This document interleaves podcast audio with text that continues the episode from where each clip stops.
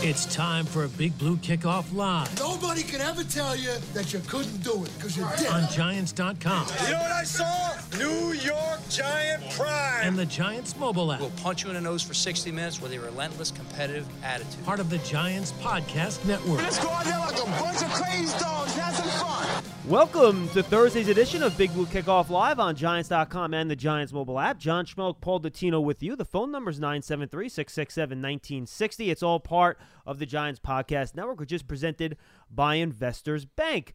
And of course, every Thursday before home games this year, even on, I'll call it a quasi holiday, New Year's Eve, we're joined by Super Bowl champion and Giants legend, quarterback Phil Simms, who's an analyst for CBS. And it's presented by Bigelow Tea. Grab a mug and tea proudly. Phil, welcome back to the show. Hopefully, not our last talk this year, depending on what happens this week. Hope you had a great Christmas and Happy New Year. Yeah, uh, same to you guys. Yeah, that would be really an unbelievable ending to the year for the Giants if they do make it. And let's remember, there are no holidays during the football No. season. Okay, you all tell there are Phil. is just interruptions in what we want to do. So, yes, did you enjoy Christmas? Yes. All I was thinking of, I need to get to work. so, and that's tonight. Or, you know, I'm working. I'm trying to do everything this week, just not to get into all this, because tomorrow night when I sit down, or tomorrow afternoon, I want to watch the bowl championship games and not be worried about. Well, am I gonna? What am I gonna do on Sunday? Have I finished all my work? All this. So you know, it's a great time of year for that. That's for sure. And look forward to the games this weekend, the playoff games tomorrow. It's just great to be a sports fan. Well, Phil, you got a virtual playoff game between Giants and Dallas. Obviously, they they both need some help from Washington on Sunday night. We could talk about that a little bit later. Uh, your thoughts here on, on where these two teams are heading into this game? It appears as though Dallas is one street three straight. They're on their way up. Giants have lost three Right. straight. But I think if you look at how these last three games have gone for each team, to me, this is a coin toss, you know, toss up type of game, Phil. And, and, and frankly, whichever team makes fewer mistakes and protects the ball is probably going to win. Well, listen, uh, I hope it's a, a flip of the coin. I hope it's that even and everything. Um, I think it can be. It'll be interesting to see how each team approaches it. You know, the one go- great thing going for the Dallas Cowboys, they are playing a little better on defense. Yep. That's what they got to look at. Um, their Andy Dalton has proven that when you have a good football team, or you know, you, they thought they were going to be Super Bowl contenders, you go out and buy insurance, so that has helped them too. He's really into the groove and settled in and got enough playing time now where he's back to what he was with Cincinnati. So that the wide receivers, it'll just be interesting to me. The matchup I want to watch is the Cowboys offense. Well, I want to see both. I shouldn't say that. The Cowboys offense against the Giants defense and how the Giants approach it. Because that wide receiving corps for the Cowboys, it's real. It's good. I'm not saying it's the best in the league, but you can argue it. It's right there with the top two or three for sure. You know, Phil, you mentioned Andy Dalton, 377 yards last week. He looked razor sharp. His receivers are just clicking on all cylinders. Now, they're talking about potentially 70% chance of rain, 40 degrees on Sunday. How much Right. of an impact do you think that would have on the game? Well, rain's always a little bit of a factor, I think, to quarterbacks, but not like it used to be. If it's not windy, I think they'll be able to handle it just because I think the footballs are in such great condition uh, now that they grip better, absorb the water, things like that, that won't hurt the quarterbacks too much. Now, Daniel Jones has been up here long enough. I'm sure he's practiced in the rain and a lot of wind and bad weather uh, over these uh, last two years. And Andy Dalton played in Cincinnati. I saw him and did probably two or three games where it rained the whole game. And yeah, maybe he didn't throw it exactly like he wanted to, but he still threw the football pretty well. He handles the bad weather too, so uh, I hope it's the rain is not a factor in the game. I want to see the best team win, who executes the best, and all that. And I don't want it to be because the football slips, can't handle it the way you want, all those things.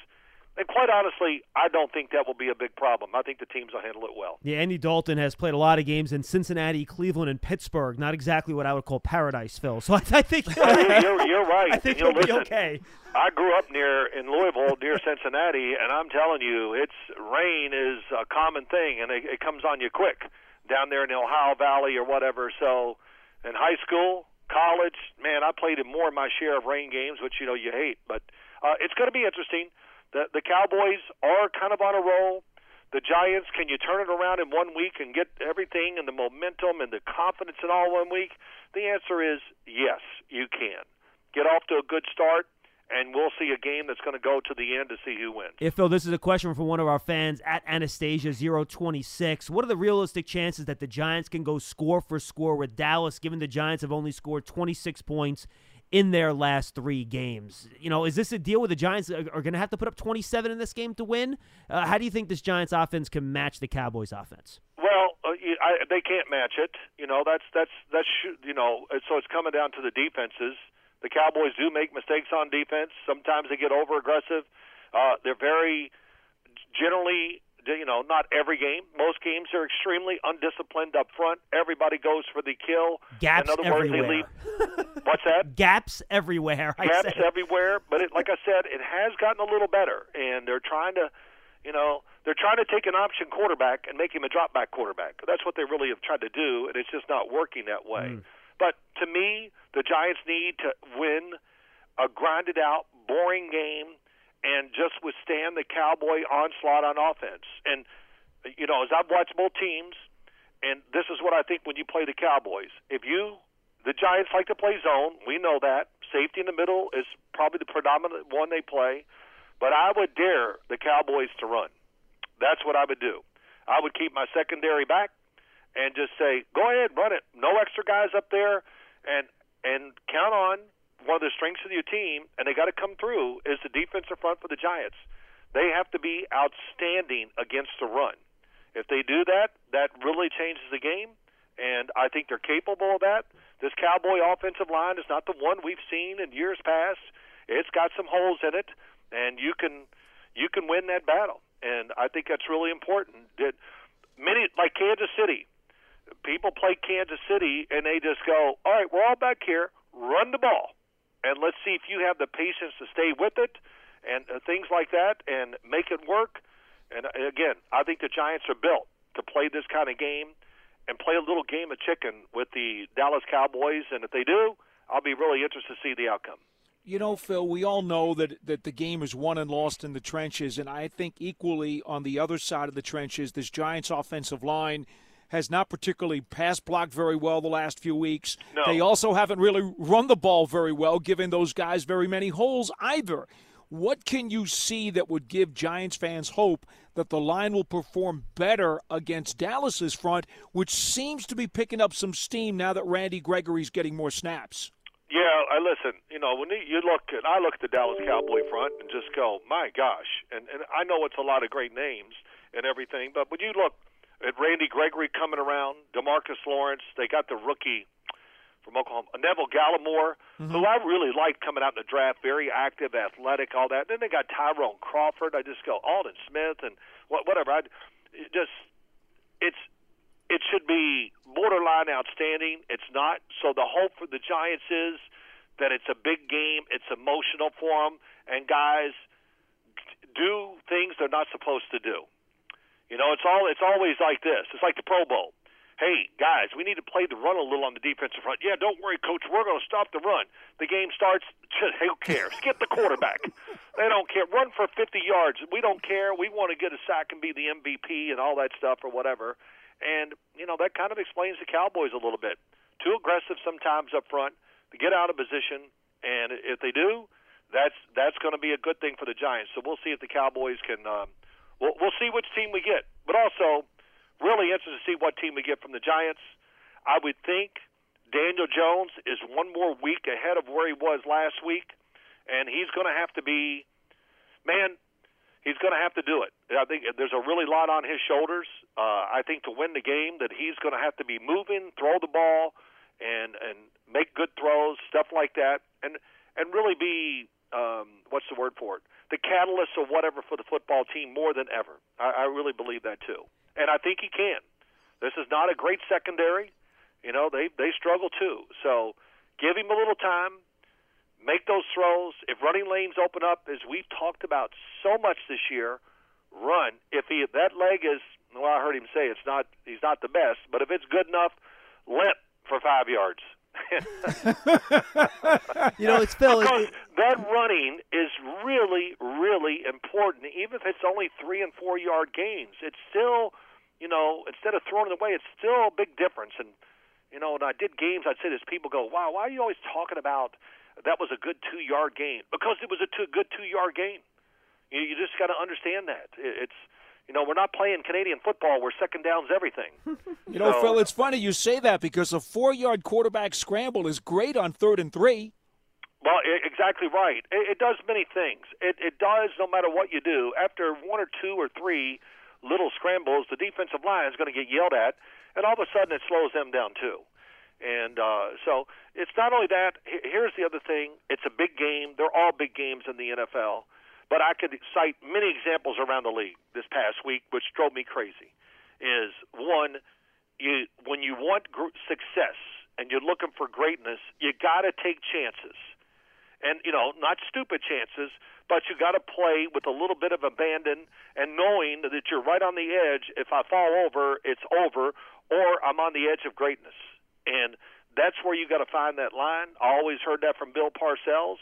Don't try to be perfect get right to the edge where you're almost out of control because that's when you're, you're the best you can be as an athlete and as a player and of course just play the play you know, don't think ahead. Don't think about winning and losing. When I think of myself, I, I go back to when we. I just go, wow, I just played. I didn't get absorbed in. Oh, we might lose. Never thought that way. Just play the game, and um, it's just going to be take chances, have them ready, and if the opportunity presents it, the coach must call those plays and take those chances, and whatever that is. If it means blitzing Andy Dalton, then do it.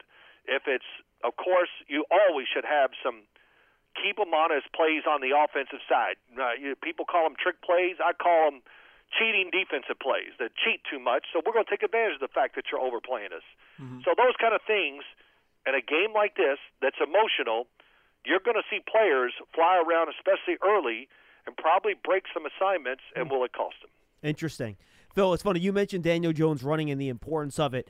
I feel like, and Paul and I have talked about this off the air, that there might be a little bit of a cat and mouse game going here, a little disinformation, a little subterfuge. You know, you mentioned Daniel Jones was on the media call yesterday. Basically said, yeah, you know, you look at the tape, you can tell I can't really run. I have to be a pocket quarterback. Well, guess what? Jason Garrett said the same thing on a call today. Then Joe Judge reiterated that.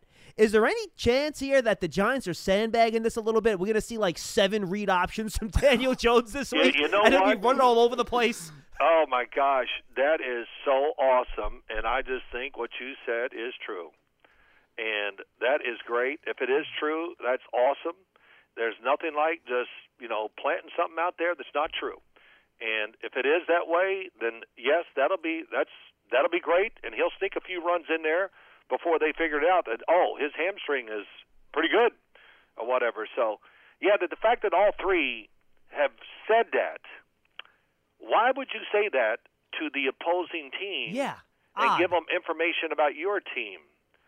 So that, that that's a great that you guys are you've been listening to me press conferences. well, So, Phil, but, we, we, listen, we also not only- know Bill Belichick and what, what he has taught Judge, too. Oh yeah, but you know what? It's so great that, that as you say that, I go, oh my God, it makes 100% common sense. So I, I think you might be right there. This is going to be interesting to see early in the game against the Cowboys. Phil, I got to ask you about the, the night game because we all know that the Giants Dallas winner is going to watch the Washington Philadelphia game to find out their fate. What are your thoughts on the Washington football team trying to, you know, lock up this division? Well, uh, you know, Washington needs to win ugly. There's no doubt about that. I mean, ugly. And they can do it. If Alex Smith, I think he'll be the quarterback. It sounds, I'm starting to get that vibe that he's going to be okay. Alex Smith is the right guy to lead the team in the game, to manage the game, to know the score, know to, you know, do his thing. You know, we call him check down Alex or whatever. If he does that, that'll be awesome. You can do that against the Philadelphia Eagles defense. But the Washington defense is really just keeps getting better. Uh, you know, they started the year out to me as a blitzing defense and just attacking, and they've turned into rush their guys, and then their back seven has really played well. They're extremely organized, and they know they don't make mistakes, and they make it difficult on good passing teams and good offenses to throw the football. And I, it's amazing. It's really impressive. And then sooner or later, they know their front four is going to hit the quarterback. And and I would say this for the for the Washington front: if you let Jalen Hurts run, then you deserve to lose. That's all. So you deserve. I mean, oh my God! You, you watch the game even last week. Jalen Hurts fakes the ball and runs around the end, and you just go, "How could that happen uncontested?" Unless you're just truly not involved and know what's going on, or just trying to be make your own play. And the Cowboys had a couple times you just go, "That was awful." and it, I would pull the if Bill Belichick, you did that with Bill Belichick back when they were really playing well. He'd sit you on the bench, and you wouldn't start for about three or four weeks. But but that's what they have to do. That's how I think Washington wins the game. I will say this: Jalen Hurts has played uh, well. Um, his running is a real thing. His presence is great. You can see he's extremely calm and their offense has gotten a little simple, I guess you would say, but it's a good simple because of the fact that you have to worry about him running, and that's changed their football team. And I, you know, I like the way they're playing. And I haven't looked yet to see if Flex, Fletcher Cox is it uh, going to be okay or what his status is. I usually don't look at injury reports till Saturday because they lie all week, and then all of a sudden we find out a little more. So it, it's an interesting game. Uh, I don't know who I'm going to pick. I think I'm going to take the Washington football team if I had to pick it for real and be honest, just because I think they really they're playing for something.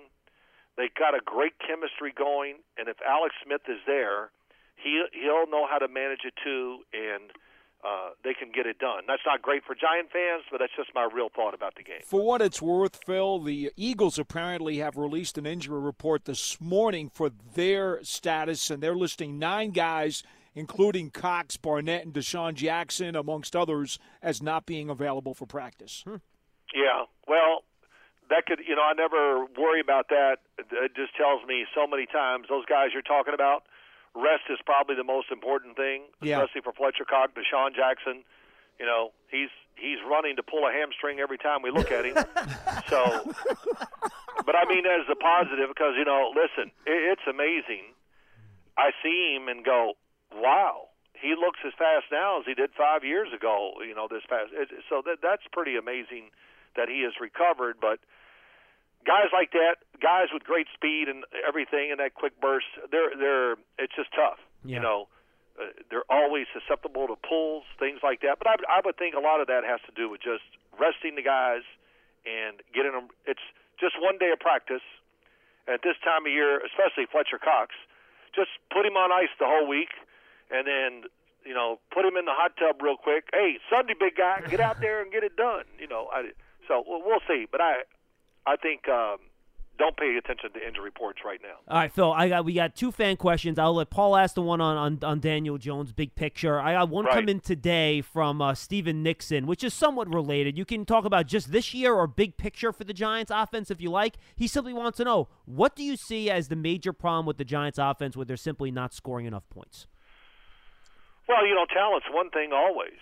Um, you know, I just think the playmakers, it's just not by NFL standards to where you want it. In other words, you know, just you, you got to have more than one guy or two guys. I mean, you see teams, you know, all the good. Look at the Buffalo Bills. You know, it's it's a little bit of both. It's the talent, but it's then it's Josh Allen who makes a lot of plays too, with a really good offensive line. So that, that that's what it all starts if you have an outstanding offensive line, you're going to have a good offense. That's for sure. But I do think the the skill group of the Giants, they definitely have to hit on one or two guys during the off season there. And then the the other thing is too, Daniel Jones has just got to progress. And I, I think it's going to be a really big year, no matter what happens if they make the playoffs or anything. I think next year is a big year for him, where everybody's going to look up and go, "We have no doubt he is the man," and that's what you want and I think the team is slowly building its way towards where they have a chance to let their quarterback do that.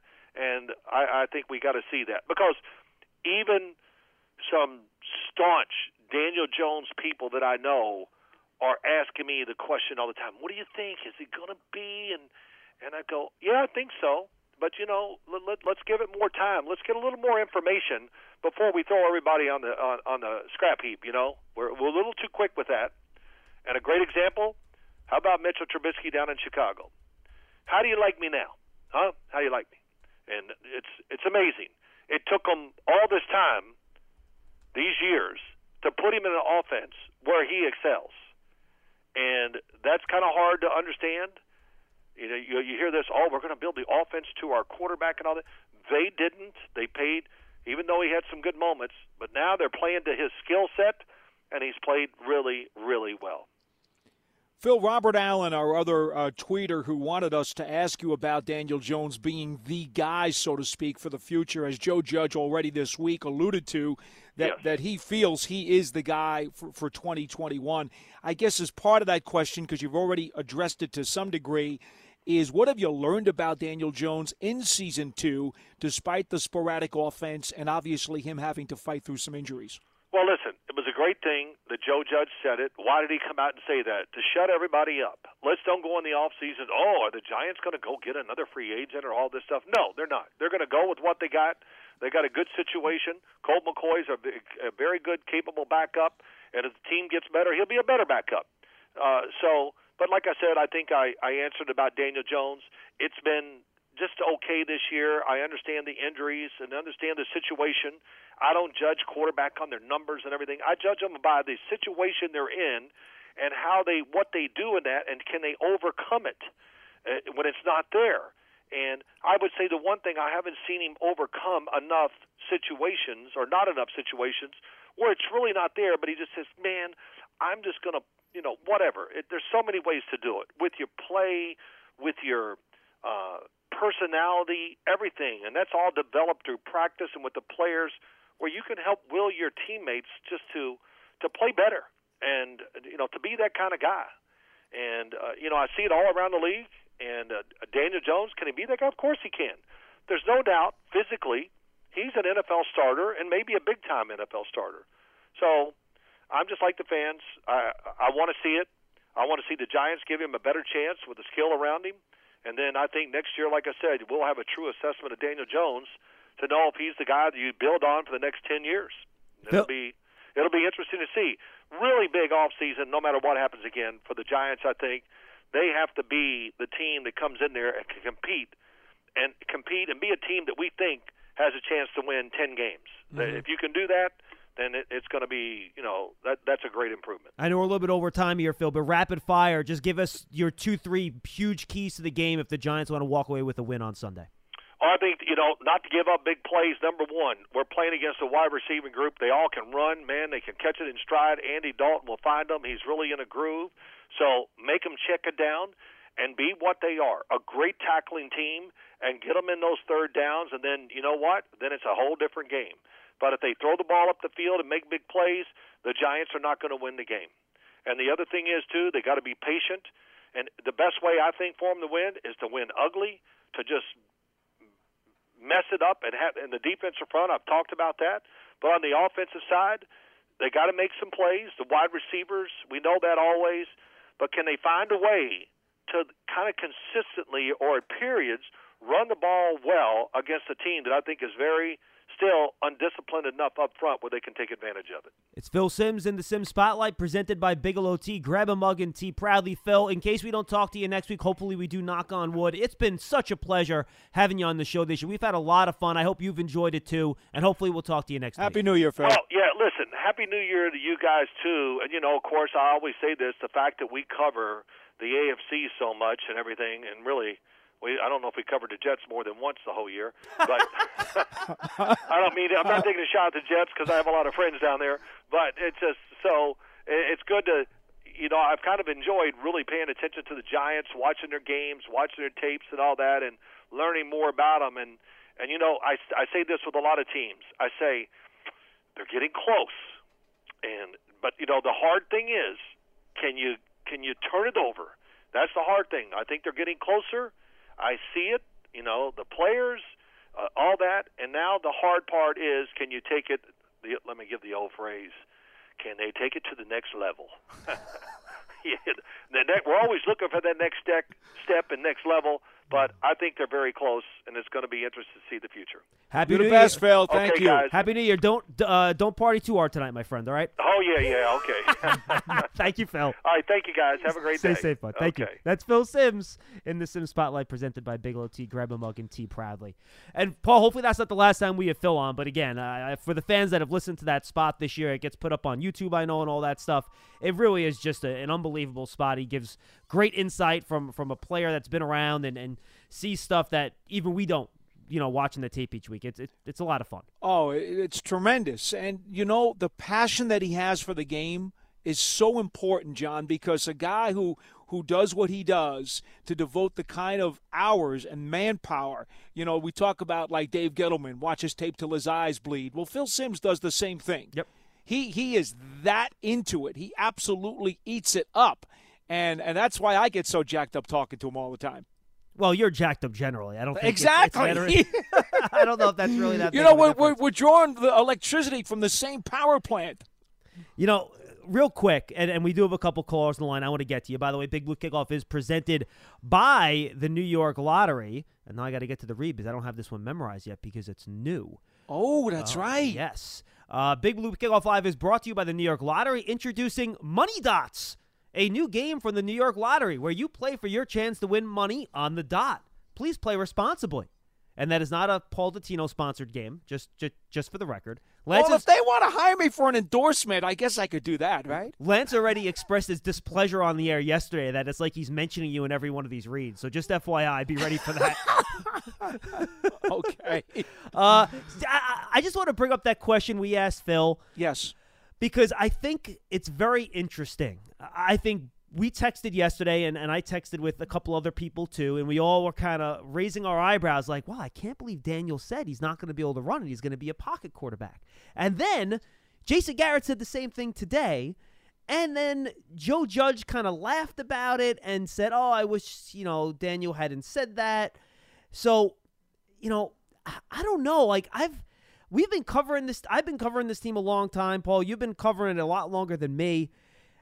I've never heard really someone be that forthright about their physical limitations, which is why I think it kind of rings a warning bell for me. Like, this is weird. Like, I don't know. It, just struck me as very, very odd. Well, it certainly has become the topic of conversation over the last 24 hours. I don't think there's any doubt about that, John. And and I really believe that there's going to be a little bit of cat and mouse going on on the first couple of series because you know the Giants are going to want to get into Dallas's head on it, and you know that Dallas is going to want to see and test and wonder what is Daniel Jones really got in his legs. So I, I you know, I think Phil's right about one thing for sure, and we can speculate all we want on either side of the fence here, but I think that one thing Phil is right about for sure, and that is you can't play timid because you're going to have to live on the edge. If Daniel Jones does have some mobility in his legs, he will have to use them. There is no sense in sticking sticking that ability in the cupboard because it's the final game Yep. And you're playing for elimination. And it isn't like a hamstring you're just going to linger into next year anyway. So, whatever. If he happens to re injure it a little bit, it's not like a big deal. You know what I mean? Well, let's put it this way: if you win and advance into the playoffs, and Well, you that's know, a big deal. It, it, it is a big deal, and I understand that that's a risk that, in my opinion, you have to take. Yeah, but you know that that's the point. You have to get in in order to take that risk. You know what I Yes. mean? And worry, worry about next week, next week. And that's the part that Joe Judge has been honest about with us since day one, and that is you live in the present and you live for this week. Though he did say he will not put him in there if he thinks he can re-injure it. So just keeping all that in mind. The other thing I want to bring up too, uh, which I think is interesting, that I, which is why I think it's really a factor this week. And Phil mentioned it when he was talking about the Cowboys' run defense, which is which has just been a, a, abhorrent this year. It's just been terrible. Yeah. And you know, you go back to the Jalen Hurts game where he says he holds, he keeps the ball on these plays, and like nobody's there. You go back to when Dallas played Baltimore. I think that was a primetime game, wasn't? Uh, wasn't that that weird Tuesday night game they played right? Baltimore, Yeah. Dallas. Yep. There are a couple of plays where Lamar Jackson keeps the ball, and there's like no one within 20 feet of the guy. I know. I mean, there are these like vacant lots of space on the offensive line where Leighton Vander Esch is running one way, Lamar Jackson's running the opposite way. So it's not just that you know Jones's mobility is generally a weapon. Against this Cowboys run defense and the way they've played the read option this year, it could be a decisive, game changing weapon if he can do it. Interesting, though, that John, in that in week five, and I know the Giants had gotten an early lead in that game, you only ran the ball twice. Well, they hadn't really unleashed Jones the runner yet at no, that point, though. Not, not really. You know, And that so wasn't until week, what, six or seven when they started running with him a little started bit doing against it more Philly? later on. It was That against. Philly. Wasn't it the Philly game where he Yeah. first kind of did it? Yeah, yeah, that's when he really gained the national spotlight for being a runner. So, I yeah, I, look, the, here's the bottom line, okay? And I mentioned this when I laughed and said to Phil, you know, a four yard scramble is great on third and four. If Daniel Jones doesn't run for a 25 yard burst, that's perfectly fine. But are his legs good enough to get out of a third and four, third and five, and run for the first down if Dallas's defenders are kind of squashing the pocket on him? Right. If he can do that, let's say he runs for three first downs and none of those runs are longer than five yards. John, that's a plus. No, absolutely. You, look, you make one or two of those big plays over the course of the game, it, it can change uh, the nature of the game and exactly how it goes. All right, 973 667 1960. I just want to remind fans that there is no call screener today since I'm on the air, only of one line. So if you're hearing us and you're on the phone, that means you're the caller we're going to, okay? so I'll bring you on us, who you are, where you're calling from, and, and then we'll do our call. The New York Giants and Quest Diagnostics want our fans to come back stronger than ever. Now you can order your own lab test through Quest Direct to get the health answers you need most. So let's, Paul, let's go to our first call of the show, and we'll continue to break this game down as we take callers throughout the program. We got another half hour to go here. Caller, what's your name? Where are you calling from? I'm calling from Orlando, Florida. My name is Ramon. Ramon, what's up, pal? Hi. What do you want to say? I have a question. I have two questions actually. One about Devonta Freeman if he's going to play, and two about Daniel Jones. I don't know why everybody keeps saying Daniel Jones is the future. Uh, we gave him the the the, the season two and zero when they got rid of Eli, and now we gave him this year. Yes, he doesn't have Barkley, but he still has weapons. What's the big thing with Daniel Jones? Why not just if he doesn't do what he's got to do against Sunday, which I think he he will, but if he doesn't, get a quarterback in the draft and have and, and see what that quarterback can do. Because how, um, he's not Eli, so how many chances is he going to get to say, you know what, we're going to go somewhere else? Well, Ramon, I look, mean, look. Uh, generally, I agree with the premise that if you have a chance to upgrade the quarterback position and get a guy that you think is going to be a super duper star, you take it. Okay, but here, and this is a big B as in but. The Giants are probably going to be picking around eighth. All right, unless they trade up, one of those quarterbacks probably is not going to be there when they select.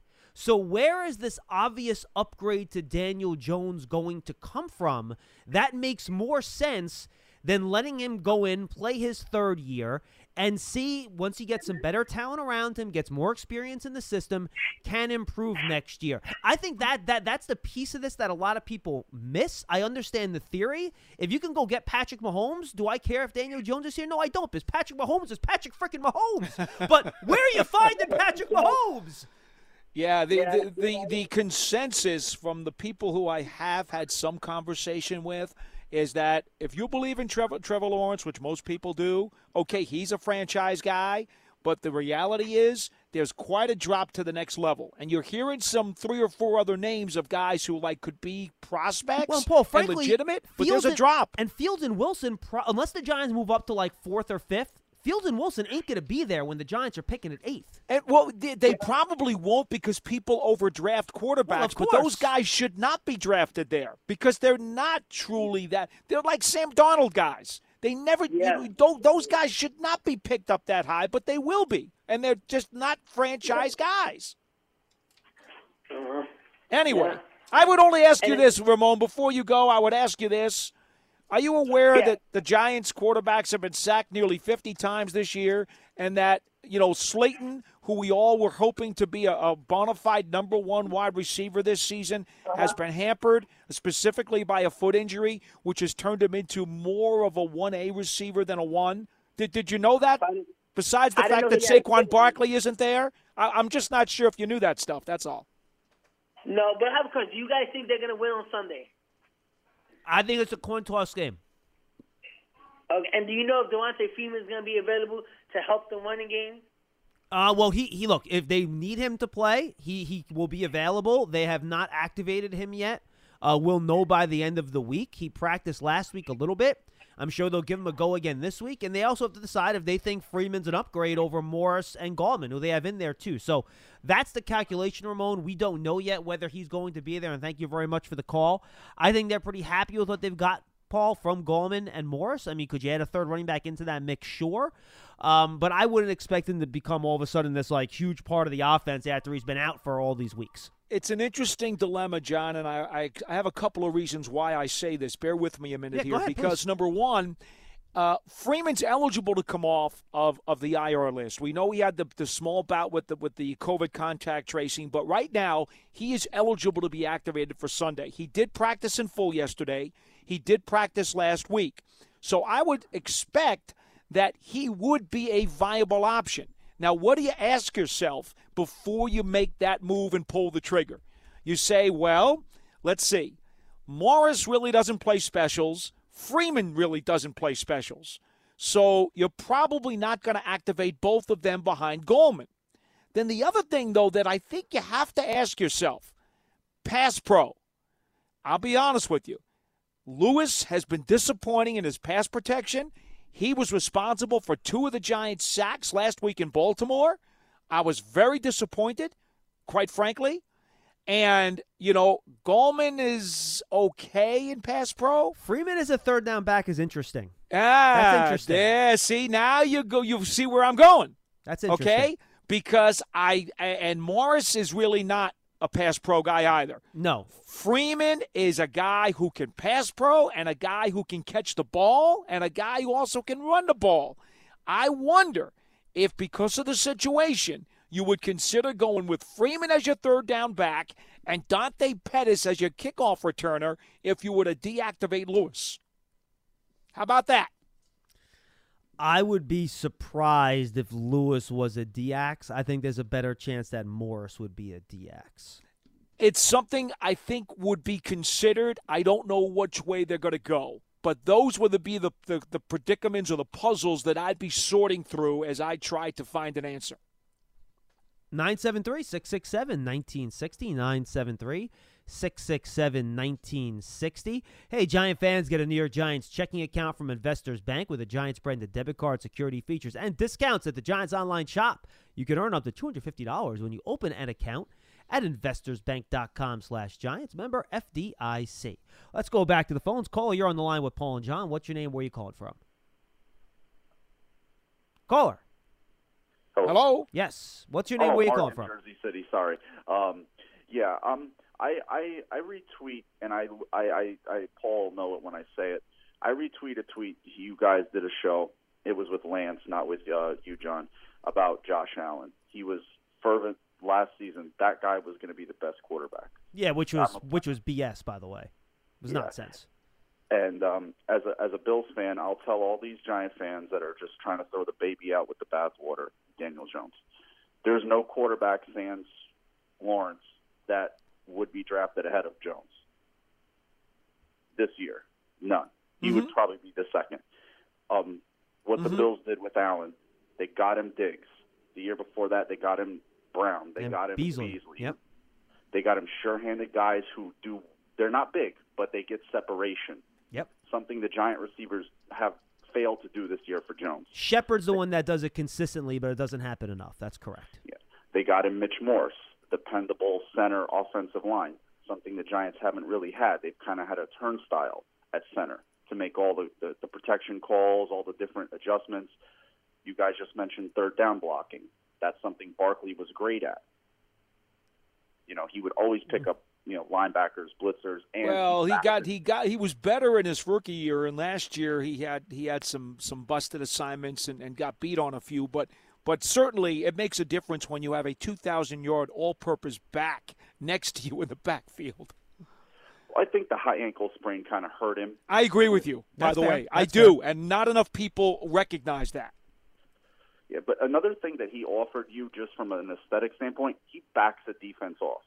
He's Yep. like, if this guy gets a crease, he's going to piece you out like the Eagles, something that they just haven't had. So, Giant fans, please slow down on Jones. I, an, a, a free agent I've advocated for Giant fans to, to scream for Allen Robinson.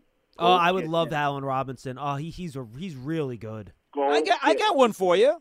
How about hmm. Terrace Marshall Jr. out of LSU? Oh, as a as a free as a as a No, as a draft choice. He's probably think- going to be there in the mid to late first round, which is in the vicinity of where the Giants are going to pick. I think the third. I think for the third year, he just needs that dependable veteran, that that that steady. That guy's going to get open. He's going to get separation, and when I throw him the ball, he's going to catch the ball, and he's going to teach the younger guys how to be a professional. Yeah, professional. Paul Allen Robinson seems perfect for you. He's 6'4", he makes contested catches. You should be all excited about Allen You Robinson. know, you, you, you, you know Marshall's six three himself. yeah, but he's, He's not, not. He's a. He is a skyscraper. Yes, but he hasn't exactly proven in the league that he's a number one wide receiver like Allen Robinson. No, I know, but the problem is cap wise. I fear that the cap is not going to be friendly to the Giants as they try to re sign the likes of Leonard Williams. And we know that Ryan's already back in the fold, but you know, Tomlinson's also sitting there. And I and I'm I'm I'm I'm of the opinion that you try to retain your players if you can, and if you're going to have to stretch your cap a little bit and and make it a little bit painful, that you'd rather do it with those guys and then you know go go for somebody in the draft at receiver because this is going to be another great wide receiver draft. Just an opinion.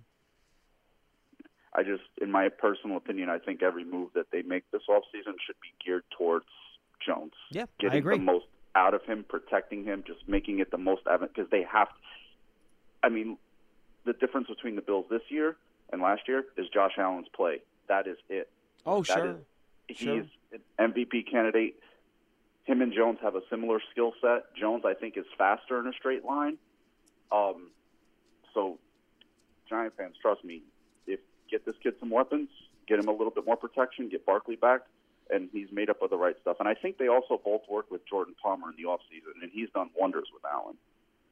Yeah, and by the way, I, I think the Bills' defense is actually probably taking a little bit of a step back this year, right? So Allen's actually had to probably even do a little bit more to, mm-hmm. to to get the Bills where they needed to go. And look, Allen's the Allen is the you know perfect example, and and appreciate the call. Thanks so much. I think you made some great points from a, a non-Giants fan perspective to give us some real um, perspective. Well, see, he's not emotional, John. That's why he can think about exactly. things that way. And I think Allen is is the perfect guy you talk about when it comes to being patient and letting a player develop. Now, the trick is that it doesn't always happen. It's not a universal thing. Some guys you can stick with for three years and they don't change. You don't see that improvement. But Josh Allen's a guy that did. So I think that's what you hope happens with Daniel Jones, and it's pretty clear that the Giants intend uh, to give him the chance to do that. And I don't, I don't know why we keep getting all these Daniel Jones next year calls the week leading into a freaking playoff game. I am game. not sure either, but he was a very intelligent no, caller, no, no. And, and he had some really good points, so I wanted to address it. Oh I, no, Paul! I. I wasn't upset at him. He was replying to a call that we had yesterday or two days ago. Brandon, who called in and did like six minutes on this. I was it was yesterday's show with with with with Lance and Jeff. So he was just reacting to that Hmm. because the the caller made a point. Like by year two, you always know if a guy's going to be. No. you know, a star quarterback. ridiculous. So Lance and Jeff go back and forth, and I, I was I was losing my mind. So I so so I interrupted rudely, and I said, "Wait, hold on a second. You're telling me you knew in his second year that Josh Allen was going to become a superstar?" He goes, "Oh, "I I I, th- I think you saw some signs," and I'm like, "No, nonsense." You didn't know last year. Look, you knew Josh Allen was supremely talented, but you didn't know he was going to put it all together in year three like he has. I mean, you could make You- the you argument. never Josh know the Allen a- timing, John. You never know the timing. And, well, frankly, you don't know if it's ever going to happen. You know, I with- was always a, a. Josh Allen guy. You know that, but Yep. you never know when it's all going to click, Yeah. or or for that matter, if the guy will get derailed. Yeah, I mean, some guys it never clicks. I mean, some guys have all That's the true. natu- I mean, do you know how long people are waiting for Jeff George to click? no, I'm serious. I know. People waited forever. It never happened. Yeah, you know, it, it's right. it's just the way it goes sometimes with guys, whether it's circumstances or you know an injury or something that had maybe the guy's just not as good as people Mm-hmm. thought. Whatever the case might be, it happens. But can we please talk about the game on Sunday? I know. I, I do want to leave this thought though, and, Yes. and please let me make this clear because No, I don't want ahead. people to start slamming me on Twitter. You're right. I think Allen Robinson is perfect for what the Giants need. I just worry about the price tag, And that's fair. and how much it's going to hurt their defense if they got to go spend for him. No, and that's fair. And look, and Al Robbins is going to be looking for, uh, you know, 18, 20 million a year, right? In that You- neighborhood, probably. You better get a lot of lettuce from the grocery store for him. Now, quite frankly, it'll probably, you know, he it might be worth it because he is really good. I know. He is really, really I know. good. But yeah, I'm with you. And I would still, depending on where you pick Paul, you might have a chance to take Ja'Marr Chase, who might be the better LSU wide receiver. I know he's not. yeah. I know he's not a skyscraper, which you, which you're obsessed with, but I, thi- I I think he's the better I player. am. Anyway, 973-667-1960. Let's go back to the phones. Caller, what's your name? Where are you calling from? Hey, it's Brennan from California. Hey, Hi. Brandon, what's How up? you guys doing? Doing great. Hey, hey, I don't know if you guys touched on this uh, in in the the first 15 minutes I missed, but it looks like it's going to be cold, windy, and rainy for the game. Yes, it, it is, and um, I think anything that, that, that can slow down the Cowboys' offense is good for the Giants, who want to just run, run, run. Uh, we actually talked to Phil Simms about that, and you know we all kind of agreed that given Andy Dalton's previous experience playing in Cincinnati, Yeah. Cleveland, and Pittsburgh, you know those aren't it's not, it's not exactly Tampa. I think he'll be okay. But look, I think anything that can slow down that Cowboys' offense will, will certainly help the Giants. You know, his his receivers may not particularly be comfortable in that kind of weather, Yes. but I don't think Andy Dalton's going to mind. Yeah, um, yeah, I, I, I agree with you guys. One thing I would say about Andy Dalton is, you know, he did get released from Cincinnati because he's pretty inconsistent. You know, he'll throw 400 yard games and several touchdowns, and usually that's followed by four interception games. So Yeah, let's, see, let's I keep think our fingers I crossed think for that one. Dalton is more. He doesn't. It's hard for him to get to that really high level play, right? I think he's got a pretty strong baseline of performance where you you know he's a smart guy. He's going to get the ball out quick. He's going to make fairly good decisions, but he doesn't have an A plus arm. He's not going to make these spectacular plays into traffic. He'll take what you give him, but when you play against some of the best defenses in the league, you know maybe he's not going to do quite as well. So uh, I think the Cowboys will rely. Well, I think this is how the Cowboys are going to approach this, Paul and and and, and Brandon. I'd like to see if you agree with me. I think they're going to say Andy Dalton. All right, here here's the deal. We've won these last three games because we've only turned the ball over once, and we've gotten ten takeaways. I want you to go out there. The Giants play a lot of zone. Take what they give you. If all they give you is a little six yard shot, take the six yard shot, throw it, fine. They're going to rely on those wide receivers to try to make some plays after the catch and try to let their playmakers win this game, yards after the catch, and then running the football too after Baltimore had that type of success against the Giants last week. That's what I think Dallas's approach is going to be. I don't think we're going to see a bomb it down the field, a bunch of 20 yard throws type of thing from the Cowboys offense. Yeah, I, I, I agree with you in premise, John. I'd say I'm a little more concerned with the 10 to 12 yard pass than I am the six yard pass, but You I know agree what I with mean. I agree with mm-hmm. your philosophy. I don't think there's any doubt about that. They want to be able to use their speed at the skill positions, and they're going to say, hey, Giants, you guys are going to play zone, which means there are going to be creases, there are going to be gaps, there are going to be holes, and we're going to want our guys to catch the ball, turn on the jets, and run away from you. I don't think there's any doubt about that. Yeah, yeah. I- mean, and if you just you know run the ball, if they run the ball 35 times, and we don't even give them the ball back to do that, you know. So hopefully we see a lot of Wayne train this weekend, and let's go Giants. Thanks for taking my call, guys. Hey, appreciate the call, Brandon. Good stuff. And that's the thing, Paul. You know, you talk about it, and this game sets up well for what the Giants do well offensively, and to, or what they want to try to do well offensively. It they haven't really done it Yep. all that well recently. Uh, that's the problem. But that's run the ball. But look, I think a lot of their issues running the ball the last three weeks, Paul, has been that has to do with game flow as much as it has their inability to run it. They just gotten behind in these games, and it makes it very difficult to to stick with that run. Like you go back to that Seattle game, Paul, at halftime, the Giants did not have a ton of rushing yards. Correct. But they leaned on him and they leaned on him and they leaned on him. And in the second half, they blew up. Well, you know what you couldn't do the last three games because you were down three scores at halftime or shortly into the third quarter? no patience. Well, it's not that you have no patience. You, can't can- afford to do that. Right. Well, you can't have patience. Is Right. really right. Because of game flow. So Yep. to me, uh, and, and this is obvious because every game you want to get off to a fast start, but the Giants cannot get behind in, in this game. Uh, You know, that's when the Cowboys' edge rushers can start going nuts. You're going to have issues with Gregory and Aldon Smith and DeMarcus Lawrence. The Giants cannot be down like, you know, 20 to 10 or 24 10 or 17 3 at halftime of this game.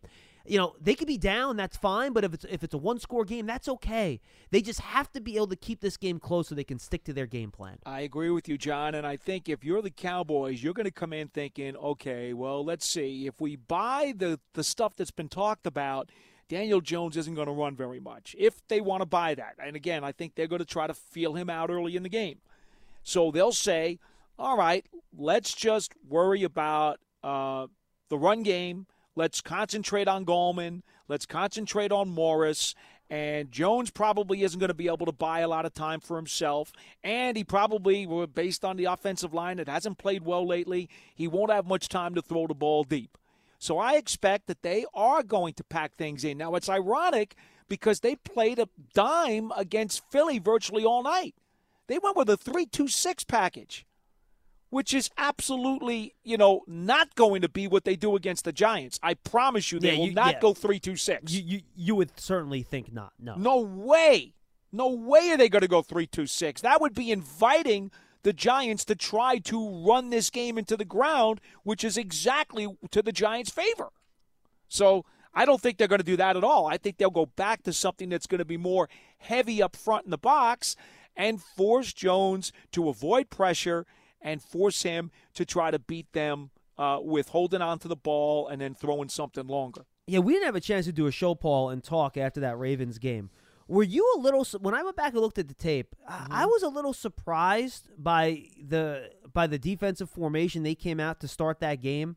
You know, they played that really tight Yeah. three three five where their three defensive linemen were all lined up inside the offensive tackles, and Mayo was kind of lining up on the edge, and Martinez and Crowder are off the ball. And the Ravens just ran it off tackle, kind of away from the strength in the middle of the defense, right? Again and again, those first two drives. And the Giants finally got away with it. They went with a wider front, and I think that helped a little bit. But uh, I think the Ravens really kind of figured out that front early for the Giants in that game, which really helped their running attack. They did, but I understood why they did it because it had been done against Baltimore earlier in the year. In fact, I believe the Patriots actually employed some of that. And what the idea is is that first of all, they, uh, the Ravens have some very good uh, yards after contact running backs who Sure. will take it between the tackles, but also Lamar Jackson does that. Yep. He's very good at running it between the tackles, especially on his options. So I think what the Giants tried to do at the outset of the game, my, my guess is the philosophy was, and I can't tell you for sure because, again, these Zoom calls are so limiting in, in the information that we get. My guess was at the beginning, they wanted to say, okay, Lamar, we're going to take away all that stuff between the tackles by packing in with those five up on, on the line of scrimmage and trying to squeeze things tight in there so that, hey, take a shot. If you really want to run out to the edge, we've got some speedy DBs who can come up and take care of you. And I also think they were trying to see if he would actually abandon some of his running and start to throw the ball. Now, it did not work. In fact, it totally backfired.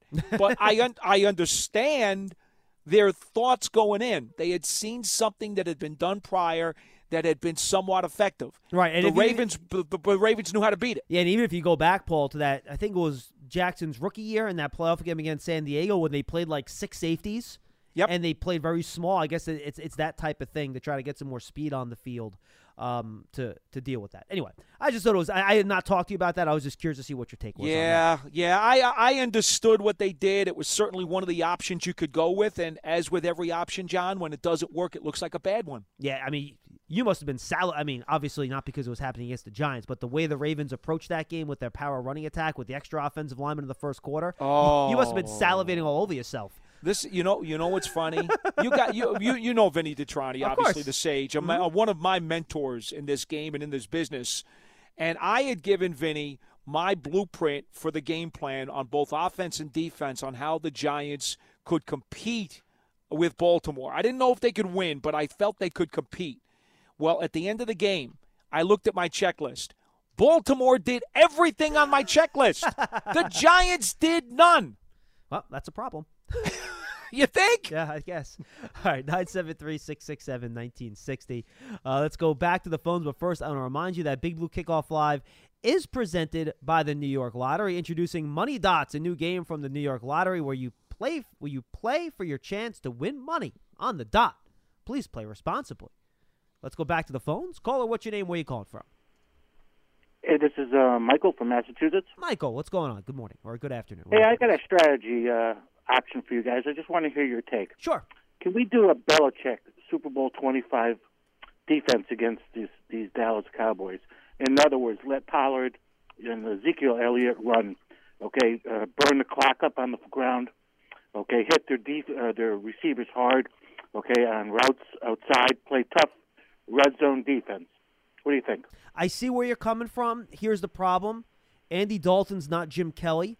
So I don't know if I like the idea of just Ezekiel Elliott- and Tony Pollard running for like 190 yards because I think if they allow them to, I think Mike McCarthy's willing to commit to that run game to do that. So, and if you go back to that Super Bowl, Paul, you know this. If if Marv Levy and the Bills had gone to that run game early, they would have won that game and they would have ran for like 230 yards in the game. They just didn't want to do it. I feel like Dallas would be more willing to commit to that run game if the Giants took that approach. Well, I don't want to admit to anything, John. I do think that the Bills the Bills certainly did not adjust. No, they did not. And and had they made the proper adjustments, they would have had a better chance to win the game because they were significantly outcoached by the Giants uh, on that evening. Um, I understand the caller's point because Phil was kind of describing that in a way by saying you got to overplay the pass, flood the backfield, and, and stop Andy Dalton from throwing and beating you deep. Yeah, but he was depending on the front to stop the run. He wasn't saying yes. let them run. He's like, well, no, I think Lawrence, Tomlinson, and Williams can take care of business with Blake Martinez. Absolutely, and that and that's that's that's the thing here. Uh, you know, you've got to be able to rely on those guys to do what they need to do up front. And quite frankly, I wouldn't mind seeing a few of those guys win a one-on-one matchup every once in a while and get in Dalton's face. Yeah, that hasn't happened much the last few weeks. no, it hasn't, John. And I uh, maybe you can tell me why, because I've been a little bit perplexed by that. No, I'll be honest. I thought Leonard Williams had a. qu- He did. Watching is funny. Yeah, Leonard watching, had a few spots. Watching the game live, I didn't notice him at all. When I watched the game back on tape, I thought Mm-hmm. Leonard Williams played better than I thought watching it live. He did. He he was by far the best of the linemen. But but I'm and, and I know I will say this, and I, I I know the caller wants to get another point, so I'll make it really really quick. The last three weeks, you had the two scramblers and then Mayfield who rolls the pocket a lot side to side. Okay, Dalton is not nearly as mobile or as much of a runner or as much of an escape artist More as static. any of those guys. He's more static, to use a word. He's more sackable. Yeah. How about that? Okay. He's That more sackable. Uh, he's been sacked in nine of the ten games that he's played this year, so he's more sackable. In in light of that, I, I do believe the Giants, because of their containment policy up front, did p- take their feet off the gas a little bit with their defensive fronts because of the quarterbacks they were playing. I agree with that. you better not take your foot off the gas against Dalton. You better go after this guy. Cole, what else you got? I was just going to say that uh, you know by uh, them running the ball and, and us having a good run offense, which is our best uh, offensive threat, we keep the score down low, and uh, we could uh, you know win the ball game. That's my point. Anyway, guys, have a happy New Year, and uh, have uh, we'll see you next year. Hey, you too, man. Happy New Year. Thank you so much for calling. Thank you. And this is the point I I think it's it's it's it's interesting to talk about here, Paul. When you think about the Giants' defense and how they're going to handle this, I've been trying to get a feel for exactly how much better Dallas is playing the last three weeks. And I just keep coming back to the fact, and let me see if I can pull this number up. I'm not sure if I have it in front of me or not. I think I do. The takeaways? Yeah, and the points of because I had that in the It's article I sent in to you and Dan. Yeah, but I have the points off the takeaways. Oh, That's what I was looking for. So in the last three weeks, they have ten takeaways and one giveaway. Right? Remember, all year Dallas was in the bottom of the list in the NFL in terms of turnover ratio. Right. Well, they've turned it around completely the last three games. They're plus nine. And here's the thing. You know, people talk about, oh, Andy Dalton's really comfortable. The offense is doing great. This and that. This and that.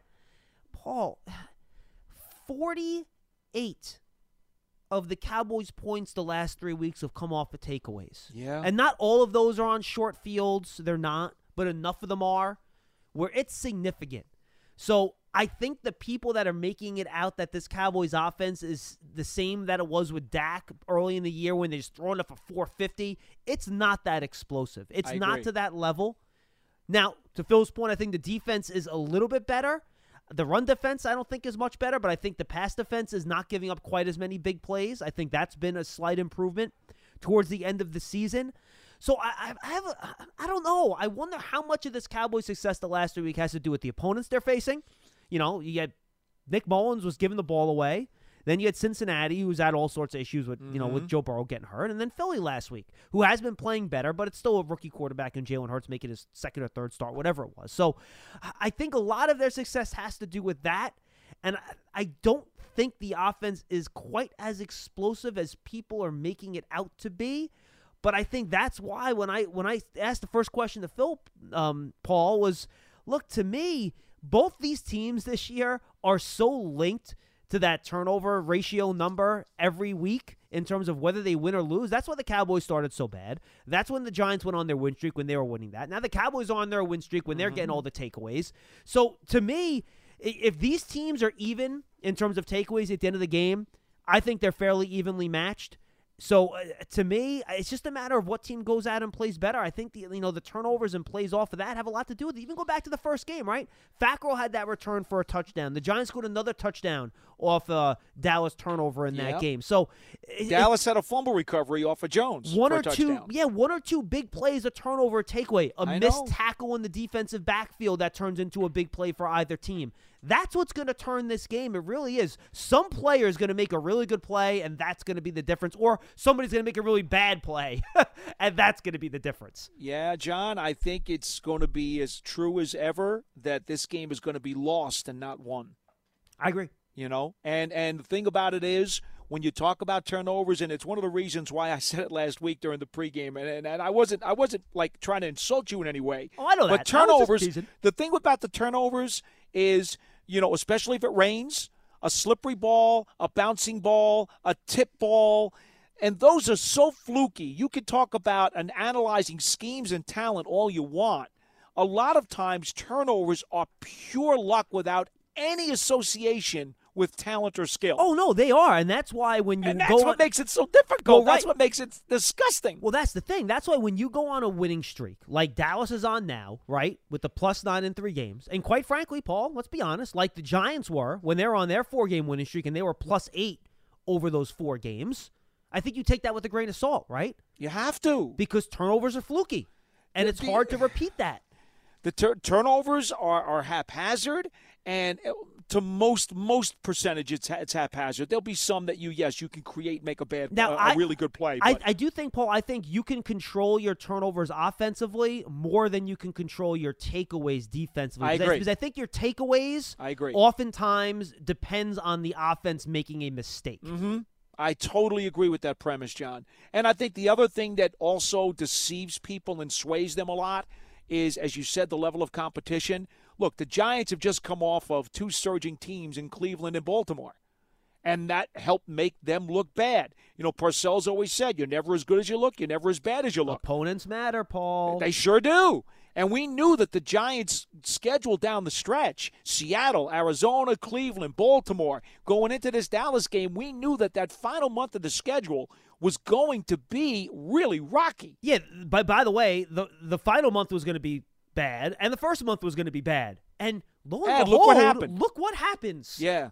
Which is why it hurts so much that they gave away that first Philly game. Yeah. Okay. Uh, you could argue about, you know, they give the, the officials kind of helped a bit in the first Dallas game. You talk about the, the Chicago game, which came right down to the very end, and you know, uh, I don't even want to talk about that. The Rams game. That's why you can't give away games. When you give away games in this league, when you live in that that quicksand of mediocrity, it will come back and haunt you. All right, I have a caller on the line. I know we're over, Paul. But I we, know but, we are. But but we have no show tomorrow. So And we're we- having a good time. We are, and I think we're having a good conversation. so if we go a little over, we have no show tomorrow. It's not a big deal. All right, All right, John. caller, you're on the line. What's your name? Where are you calling from? Hey, it's Rick Tampa. Happy New Year, guys. Happy You New Year. Rick. What is it down there? Like Hey, Rick- 85 and sunny, you bastard. You know what? I heard you mention the weather. Yeah, it's 85 and sunny. I'm out by my pool. It is beautiful, my friends. Beautiful. Super Bowl will be here this year. Hey, listen, real quick. Um, two things. One is that Phil, when you when you were talking to him, it's the exact question I was going to ask you. Do you think that they are uh, trying to bluff a little bit about his uh, running ability? You think they're throwing it out there to take them off their guard, to think that Daniel Jones can run? So that was the first one. I, I kind of was thinking that maybe is the case. And then if you just stack it up real quick, running game, Dallas. Quarterback, I'm going to give the Dallas much more seasoned. Defensive rush is going to be Dallas, and wide receivers is going to be Dallas. So what in the world is there a chance for the Giants to actually win this game? Well, he- when you well- take that, give me your one player in the defense? That's the only thing I could think of. Uh, two. What do you there, think? There, there, there are two things, Rick, where I think the Giants hold a very big advantage here. One is their ability to run the football. Dallas's run defense is a disaster. It is as bad as bad gets. So the Giants Okay. can control this game with their running attack. Uh, Dallas has given up more 20 yard runs and 10 yard runs than any team in the league except for one, the Houston Texans. So you can get big chunk plays in the run game. And I think the Right. other place, and Paul kind of brought this up earlier, we didn't expand on it much, but to me, this Cowboy offensive line who is missing all we haven't even mentioned them yet today, Paul. They're missing all of their stars, all right? Travis Frederick retired, Tyron Smith season ending in surgery, La'el Collins season ending surgery, Zach Moore now with a calf injury. He hasn't practiced. He's not going to play this week. So they have a hmm. bunch of nobodies, to be quite frankly with you, plus Connor Williams and Joe Looney on their offensive line. They've played better. They've actually had the group together, I think, for the last three or four games, if I'm not mistaken. it's I been think- about a month. Yeah, That's true. and they're playing a little bit better. But I think a big part of that is a the team's been able to play with the lead, and I think I, I went through the numbers. Andy Dalton has the fourth lowest average time to throw in the league. He's getting rid of the ball extremely fast, which and we talked about when the Giants went on their winning streak and their offensive line looked good too, right, Paul? Mm-hmm. Where the quarterback gets rid of the ball, you protect that offensive line. Well, Dallas has been doing the same exact thing. So I think if you can get Dalton to hold the ball a little bit, I love the Williams, Lawrence, Tomlinson matchup against Looney, Connor Williams, Connor McGovern, Terrence Steele, Brandon Knight. If I asked an average NFL fans who those guys were, they'd have no idea who those guys were. well, that's who's going to try Yeah. to block that down with that, that Giants defensive line. So if you can get quick pressure up the middle against Dalton, I think that's the key for the defense and stop the run with those guys too. And then offensively, you run the ball. To me, those the are the ball. two things that you can do to win this game if you're the Giants. You know, the word that I used with Phil, and again, I don't know how much of that conversation that you heard earlier during the program, it all yeah, comes down to the it. trenches once again. You can talk all Yeah. you want about the skill positions, the running backs, the receivers, the tight ends, the quarterback. No, no, no, no, no. This game is going to be won in the trenches. That is Mm. always going to be the starting point. And if the Giants can win the trenches, and they certainly have the personnel to do it, they'll win this game. Mm. And let's have Logan Ryan have a big game. We paid him. Let's let's he'll go out there and let's have him. Uh, let's take it take it to take it to the take it home this week. Thank you, Rick. Happy New Year, guys. Happy You New Year, buddy. Two things I want to add, Paul, really quick. Yeah. I know we're way over, but at this point, who cares? We're over, we're over, whatever. um, um, uh, you don't have anything to do, right? You're good. No, I'm, fine. well, I'm fine till uh, 1.30, I guess, when we get the players, Yes, right? Yeah, conference yeah, call? yeah, and trust me, we're not going that long, Okay. so don't worry about that. Um, I think the couple things are interesting in this game when you match up against uh, these Dallas receivers, and I think there are two parts of this that I, that I think are interesting. One, do you decide to put Bradberry on Cooper? You know, he's their number one target. He's their best receiver, best route runner. But he's a short and intermediate guy. He's not going to kill you with deep passes. He might run after catch, but generally speaking, he's not like a, a super duper deep threat. He can do it, but he's not like great at it. If I'm Dallas though, and I see Michael Gallup lined up one on one, even if it's a cover three and he has deep responsibilities with Isaac Yiadom, I'm just gonna chuck the ball up to him and trust that dude to make a play one on one. Why wouldn't you? He's that good at it. Why wouldn't so you? So do you almost think about putting Bradberry over there on Gallup to help prevent the big play? Bradberry's so good at being physical and playing the ball in the air, and then giving Yiadom some help with Cooper and giving Darnay Holmes some help with Lamb, which is also going to be a big challenge, by the way, in the slot. I just wonder how you're going to work those matchups. You know what I mean? John, I think that's one of those things that Patrick Graham kind of alluded to when he said that you got to make adjustments as the game goes on. I really believe that maybe you start out one way, and then if it's not working out after a series or two, maybe you start to flip it the other way. Uh, look, the thing the thing that I find interesting, we know what Bradberry is. He's been just outstanding all year, and he's going to the Pro Bowl. That's wonderful. But Yiadom has been inconsistent for me. You know, he started off rocky and rough. Then all of a sudden, well, three, four game stretch, he's playing really well and he's physical and he's got some size to him. And then, uh, okay, now the last couple of games, he's missed some tackles, given up a little too much cushion, and not played so great.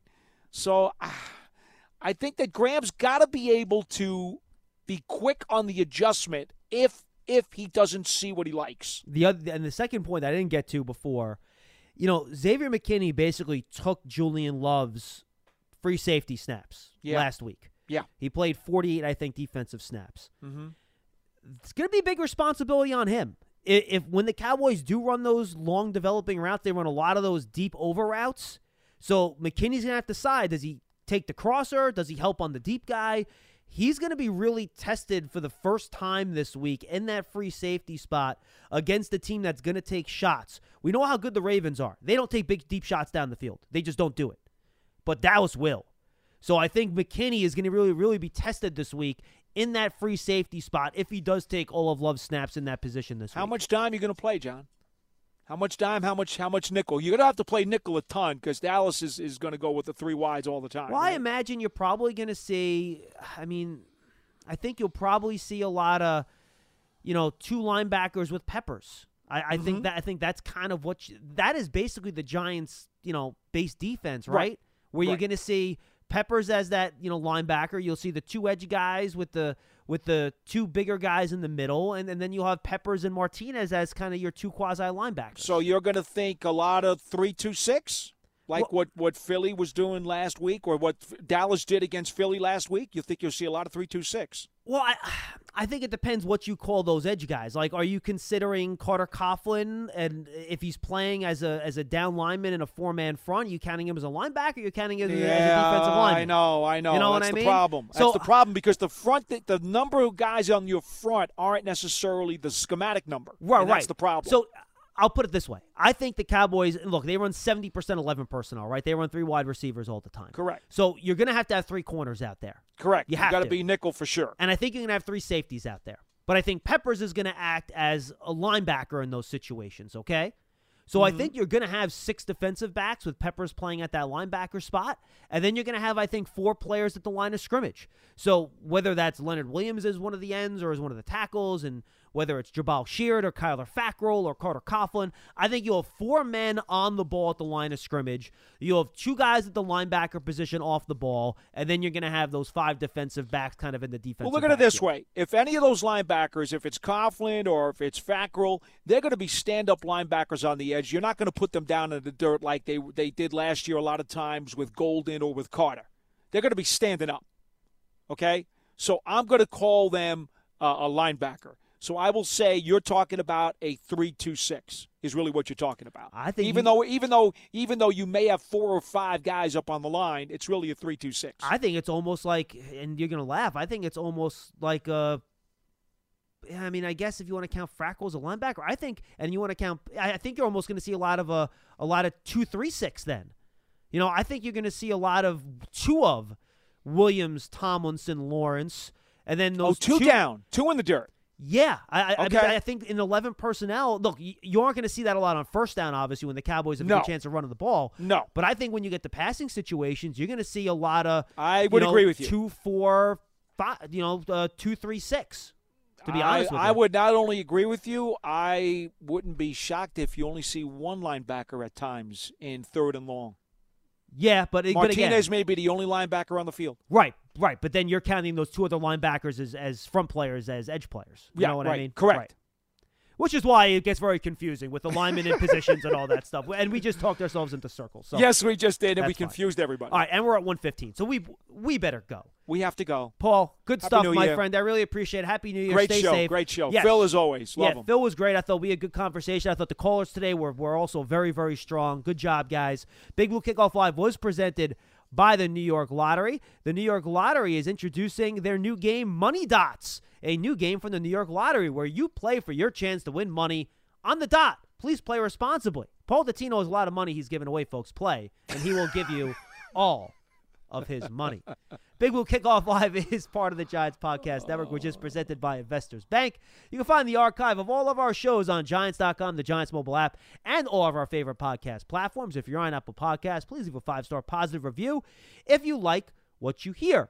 We thank Phil Simms for joining us in the Simms Spotlight, presented by Bigelow Tea. Grab a mug and tea proudly. Again, no show tomorrow. It is New Year's Day, but we will be with you for the pregame show on WFAN here in New York at 11:30 on Sunday. On our radio network outside of the WFAN broadcast radius, our pregame starts at noon, and of course Bob, Carl, and Howard will have the play-by-play at one, and then they will join you on the post-game show as well afterwards. And Paul, do you want to give our MSG programming over the weekend so people can check that out too? You're more in tune to that than I am. Yeah, sure, folks. Uh, don't forget uh, First and Ten on uh, MSG has uh, I don't know, it's between eight to ten showings, I believe, every weekend. You Uh, will find it on MSG or, or MSG2 or MSG Plus at, all times yes. over the weekend. Yes, exactly. Uh, in fact, I'll have a one-on-one conversation with Daniel Jones, and we will talk about all kinds of things, including the specifics of this Dallas defense. The premiere program is Friday at 6 p.m. on MSG, and again, check your listings because they do have encore performances all the time. And I think Sunday at 10. Isn't it on Sunday at 10 every week, I think, too? Is I that a- believe that's a- the last showing. Yes, be- I believe so. And by the way, that Daniel Jones interview will also be heard on our radio pregame show um, on Sunday. So make sure you go check that out. For Paul Dottino, I am John Schmelk. Thanks so much for being with us on this supersized, expanded edition. And Lance Meadows not even on on Big Blue Kickoff Live. For Paul Dottino, I'm John Schmelk. We'll see you next time, everybody. Stay safe.